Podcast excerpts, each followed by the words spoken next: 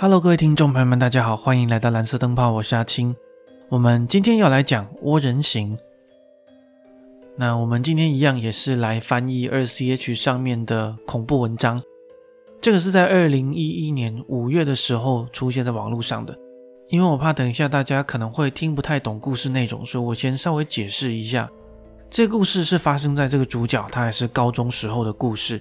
他在高中的时候参加了一个社团，并且去参加了这个社团的合宿。所谓的合宿呢，就是类似集训的样子，在日本算是蛮常见的一种社团活动。那个就是在暑假、寒假的时候，或者是放长假的时候，有同一个社团的人聚在一起，然后由指导老师带去某一个地方住宿，然后有时候会编一些课程做训练。通常比较常见的是在运动类的社团比较多了。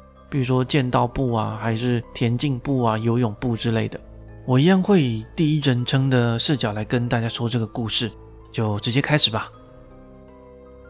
这是一个发生在高中时候的故事了。那是在高二的暑假那一年吧，我参加了社团的合宿活动，是在某一个县的深山里面。那里是一个很棒的地方，虽然说附近五百到七百公尺之内只有观光旅馆跟便利店。其他什么都没有，但是我记得能参加合宿，我们当时候是还蛮兴奋的。就在合宿期间的某一天的晚上，我们有一段空闲的时间，就跟社团的老师提出说，我们想去便利店买一些东西。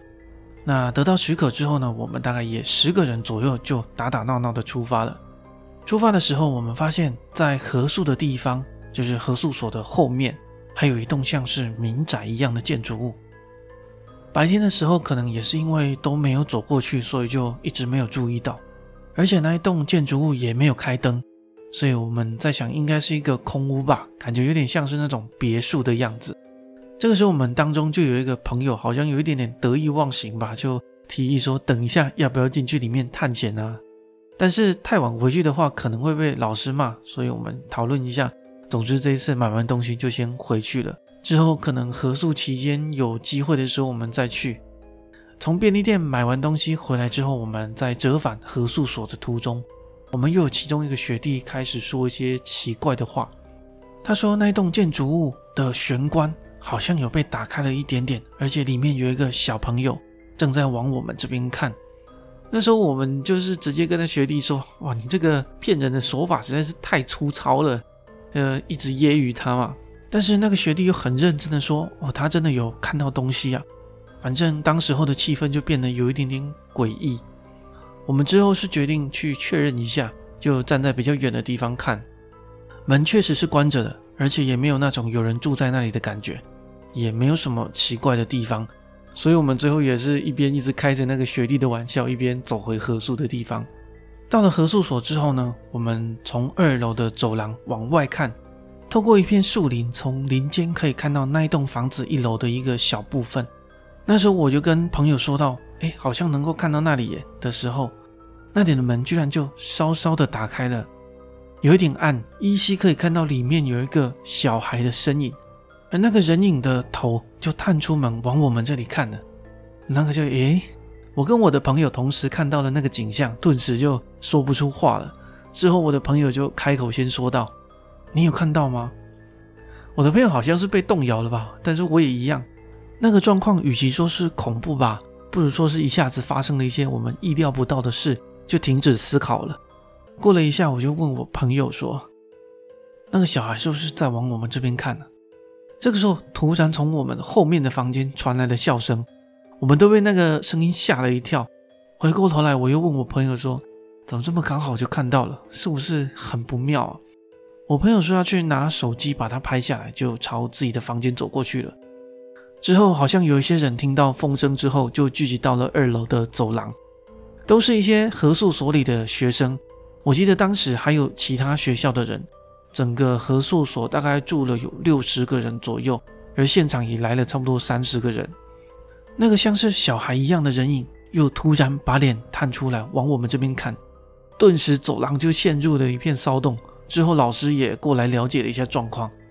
作为第一个发现的，我跟我朋友正在描述刚刚发生的事情的途中，有几个正往窗外看的学生突然就啊的叫了起来，可以很勉强的听到“啪”像是关门的声音。当时老师往外看的时候，门已经关上，也没有看到人影了，只能看到一片树林跟那栋没有开灯的建筑。之后有两个比较好说话的老师说要去确认一下，就往合宿所后面走过去了。我们又继续往那里看嘛，结果就有两个拿着手电筒的人出现了，就在那个家的玄关前面，不知道在做什么，好像是在研究怎么样去把那个门打开，但是又打不开的样子。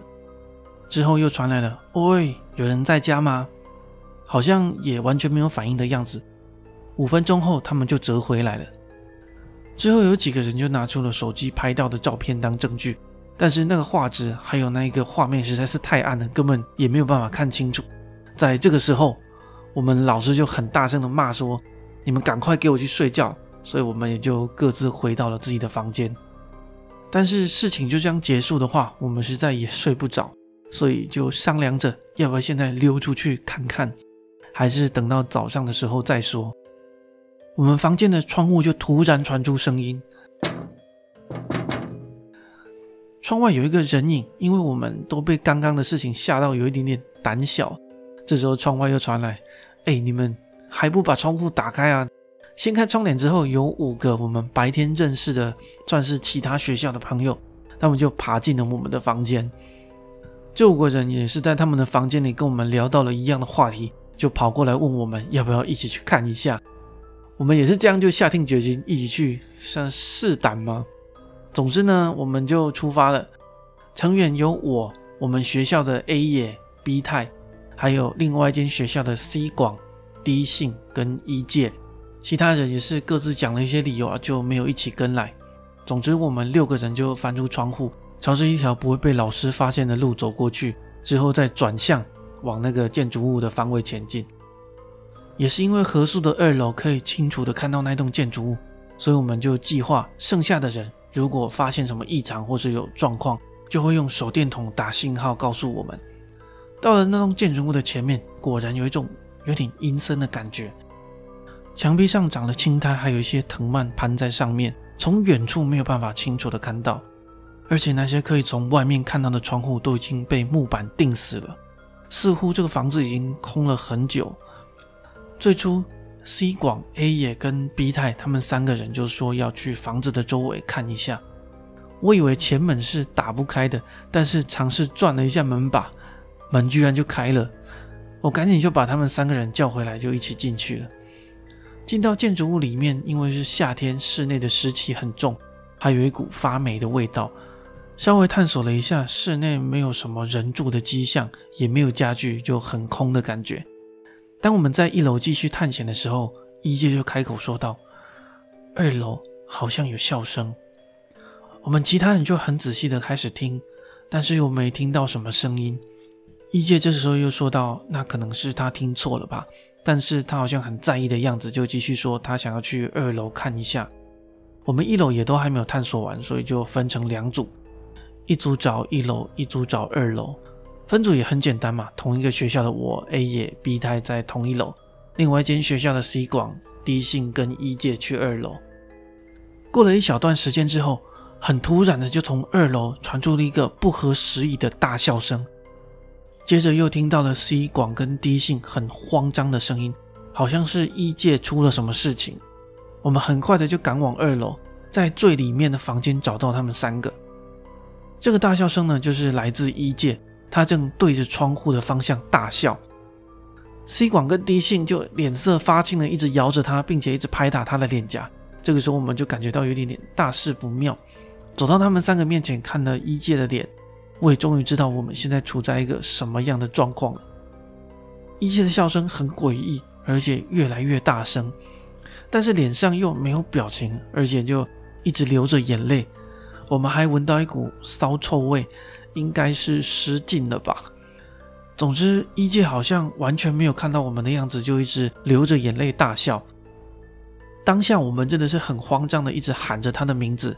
这个时候，最冷静的 B 太就说道：“我们不能继续下去了，而且也不能继续把它放在这里，我们把它搬回宿舍吧。”之后，我们就分别抓着一介的手脚跟肩膀，把它往外搬。搬下一楼之后，又出现问题了。这个时候，B 太很大声的喊道：“门打不开。我们把衣介放下来之后，一起尝试着要把门打开。本来应该是很简单就能打开的门，现在却就完全动不了。体格最好的 A 野，他也尝试把门撞开，但是这个马好像就是牢牢的焊死了的样子。就当我们害怕的你看着我，我看着你的时候，就从二楼传出了一种很细微的“吼吼吼吼哦，哦”，像是完全没有高低起伏的那种机械一般的声音。这个时候，异界还是不断的躺在地板上流着泪大笑。总之，我们得赶快从这里出去。我想着，从客厅的窗户应该可以破出去吧，就准备告诉其他四个人往客厅走。这个时候，眼睛不小心瞄到了楼梯的上面，顿时我就完全说不出话了。我看到楼梯的平台上面出现了一个小孩的脸，当时候有一点月光，但是是逆光，所以我没有办法看清楚他的表情。但是从脸的大小还有发型，能够依稀辨别出，就是我们之前看到的那一个小孩。这个时候又传出了“吼吼吼”的声音，看来这个声音的主人就是这个小孩，有一种很奇怪的违和感。而且我马上就发现了到底是哪里奇怪。这个小孩应该是趴在楼梯的栏杆上面往下看的，所以依照他那个姿势，我应该也能看到肩膀才对。但是当时我真的就只看到了一颗头飘在那里。正当我的脑袋一边疯狂的思考，一边盯着楼梯上面的时候，C 广就喊我说：“你到底在干嘛？还不赶快过来！”之后他就拉着我的手把我拉往客厅了。我原本以为我只是看了几秒，结果其他人已经把衣架搬到客厅，而且把窗户的木板都拆了，还把玻璃也打碎了。而这段时间我还是一直盯着楼梯上面的那个小孩。我感觉真的是一头雾水啊！但是总之，我们得先逃离这里。大家就一起把衣架搬出去了。逃出去后，屋子外面没有发生什么变化，只是不断的从房子里面传出来“吼吼吼”的声音。之后我们就回去，而且把异界送上了救护车，还被老师狠狠的骂了一顿。也是因为发生了这样的事情，这一次的合宿就被迫终止了。隔一天的早上，我们准备回家的时候。从核宿所外面大概来了有十台车，有二十个叔叔爷爷那一辈的人，加上应该是当地消防团的人下了车，跟指导老师说了一些话之后，就走向核宿的后面。我看他们用了像是绳子一样的东西把那个建筑物围起来，之后又在旁边立了像是栅栏的东西。我们有问老师说到底是怎么回事，但是指导老师什么都没有跟我们说。就这样，我们搭上巴士就回家了。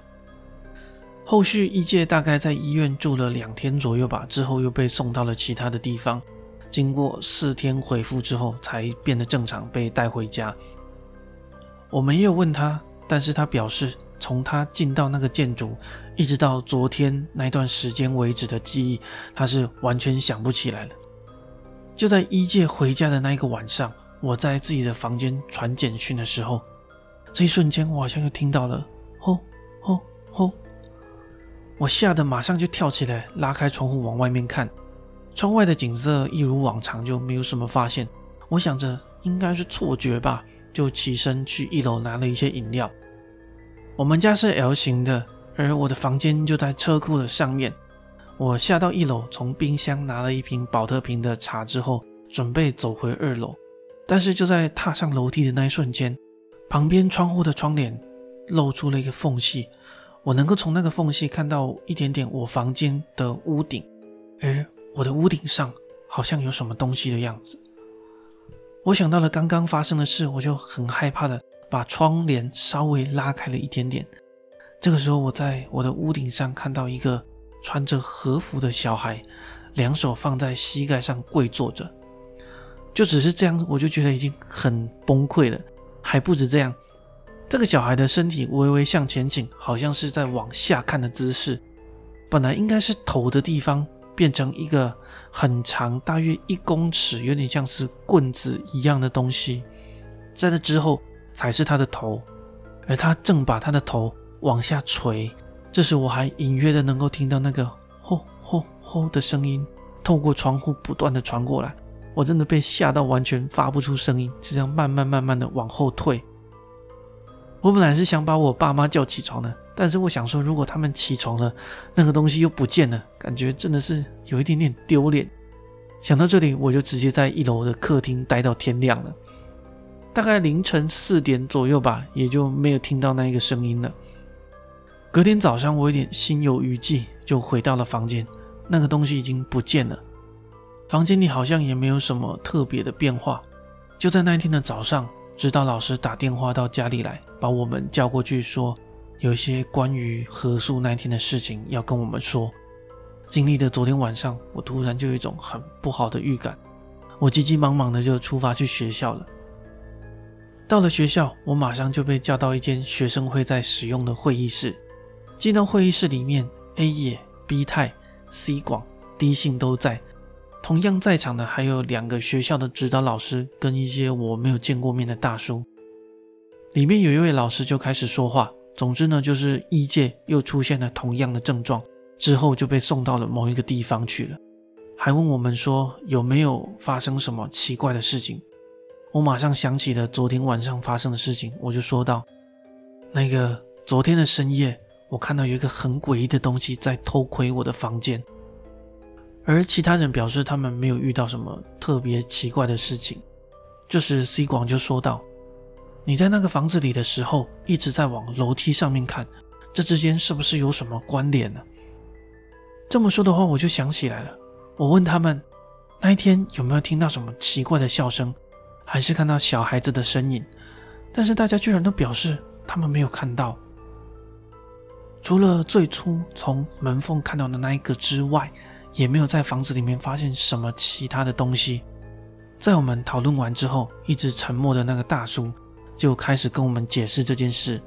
故事很长，所以我们就直接挑重点说。他说我们遇到的那个东西叫做 Huse，是一种在他们那里特有的妖怪，几乎很少被人看到。一些很稀有的状况，他们会出现在孕妇或者是不孕症妇女的家中的屋顶上。并且对着他们笑，听说这样子就可以让孕妇顺产，或者让不孕的人怀孕。总之是一种很吉祥的东西。但是他们完全不知道为什么，每过几十年就会有一次，因为不明的原因，他们会去袭击小孩，并夺取他们的性命，就会变成一种很麻烦的存在。顺便说一下，那个家其实也没有什么问题，只是秀水偶然出现在那个地方。当秀水要去夺命的时候，有一个方法可以对付他，就是在他最早出现的地方做一个结界，把它封印起来，并且盖一座简单的小庙来供奉他，这样就能防止他杀人。我们回去的时候看到的就是他们正在做封印他的工程。这个大叔继续说道：“只是这一次有一点点奇怪，一般只要做寺庙供奉他，这个事情就结束了。”这一次也不知道他到底是怎么逃出来的，之后异界就被袭击了，而且还出现在他们村子附近。再来就是幼水从来没有出现在他们村子周围以外的地方，而且距离上次幼水袭击小孩还是二十年前左右的事，这一次发生的频率好像有一点点太快了。虽然说很反常，但是他也已经出现了，也没有办法。我们在学校让村子的和尚做了一些简单的祈祷，拿了护身符之后，他就说道：“这样你们应该就没事了吧？”然后就返回去了。顺便再说一下，一界好像暂时被放在寺庙里的样子，要等到下一次盖小庙，把秀水再一次供奉起来之后，他们才能离开。本来我们是各自等家长要来带我们回家的，但是我们后来又讨论了一下，决定。全部都先在离学校最近的我家借住一晚，说是安全考量，其实也是觉得一起行动多少能减轻一些不安的情绪。总之那天晚上，我们就在我的房间里面玩游戏，但是很崩溃的是，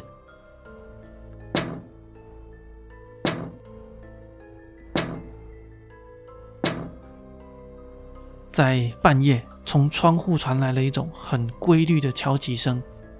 我的房间在车库上面，因为那个墙壁几乎是垂直的，根本不可能爬上来，更不用说敲窗户了。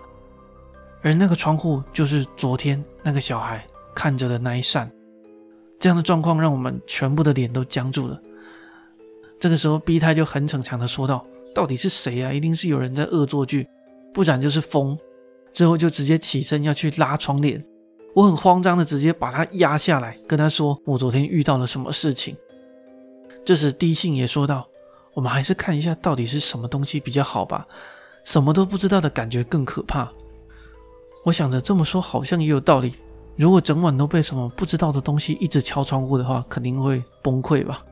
所以我们就约着一起走到楼梯间，稍微把窗户拉开，从窗户的缝隙往我的房间看，果然，昨天的那个东西正伸长着那个棒状物的头，从窗户看向我的房间，而且它还不断的用头撞向我的窗户，跟之前一样，它一直发着“吼吼吼”。像是完全没有起伏的笑声，当时的景象真的是可怕到无法形容。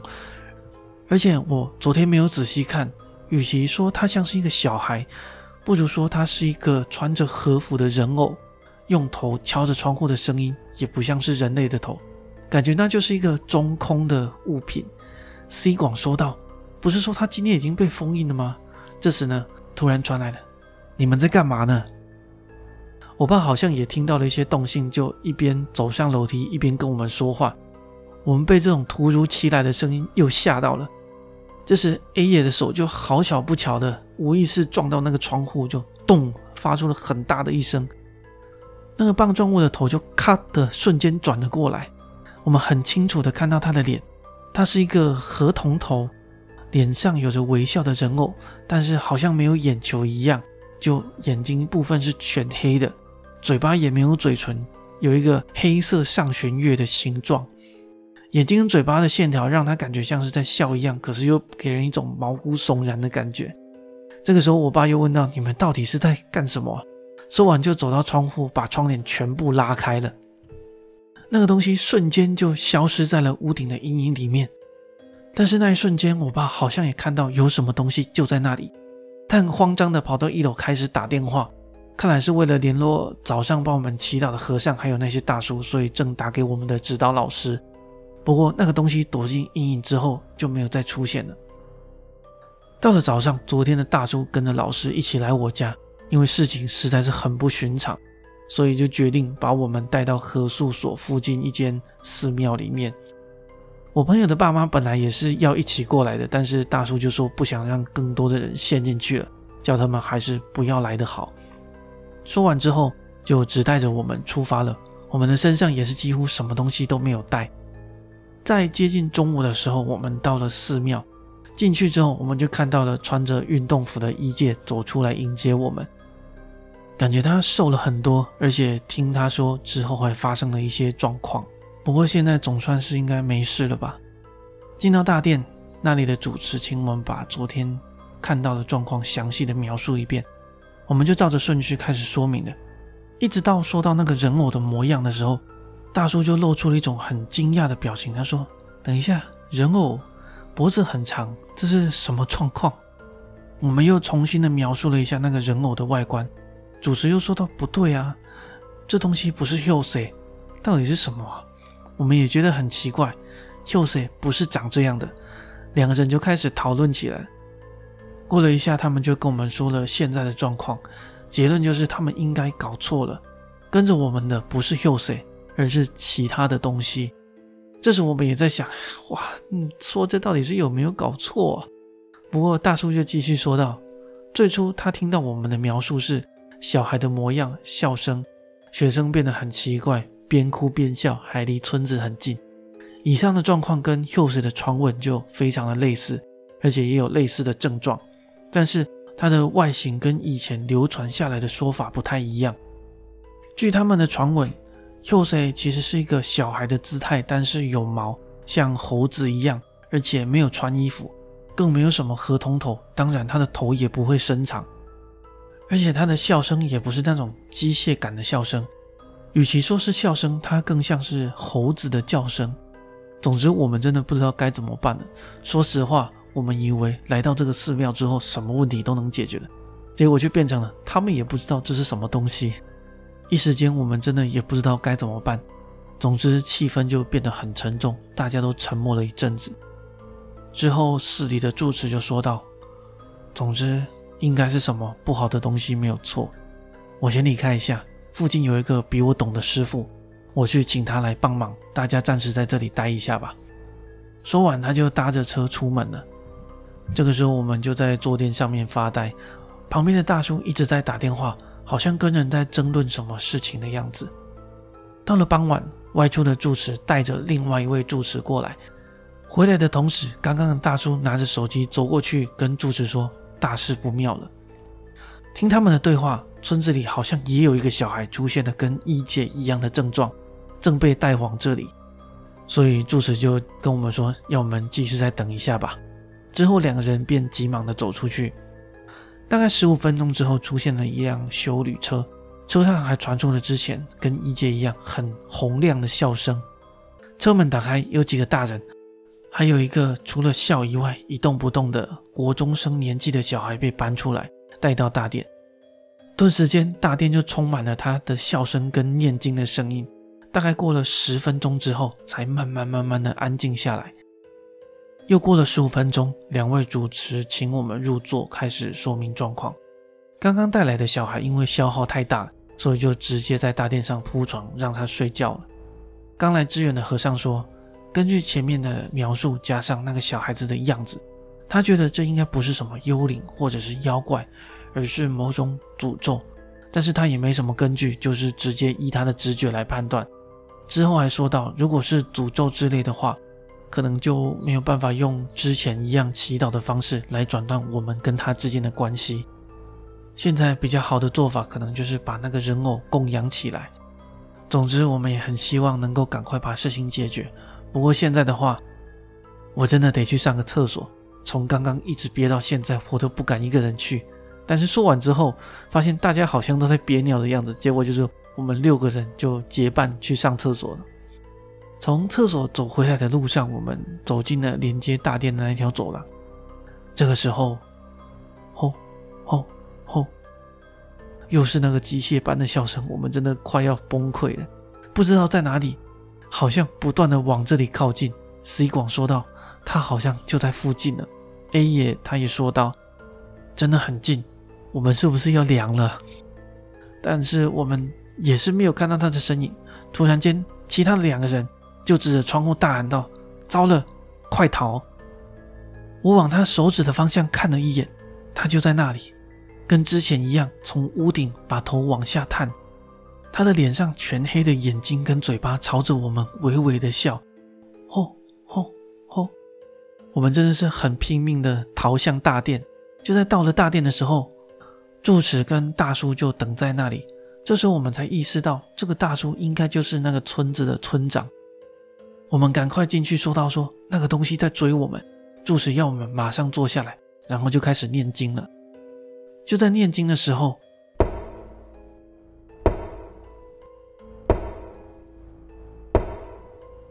大殿的天窗上又传来了那个声音，我们吓得整个就缩起来了。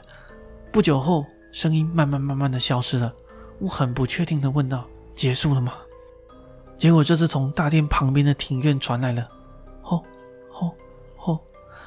这个时候天色已经慢慢的暗下来，夕阳照在他的身上，从大殿的纸门映出了他的形状。他就一直不断的扭动着他的身体，还发出那种很诡异的笑声。这个时候我因为太害怕了，再加上这几天有点睡眠不足，真的是受不了了。我有一种好像要发疯了的感觉。第一次烦躁的感觉盖过了恐怖。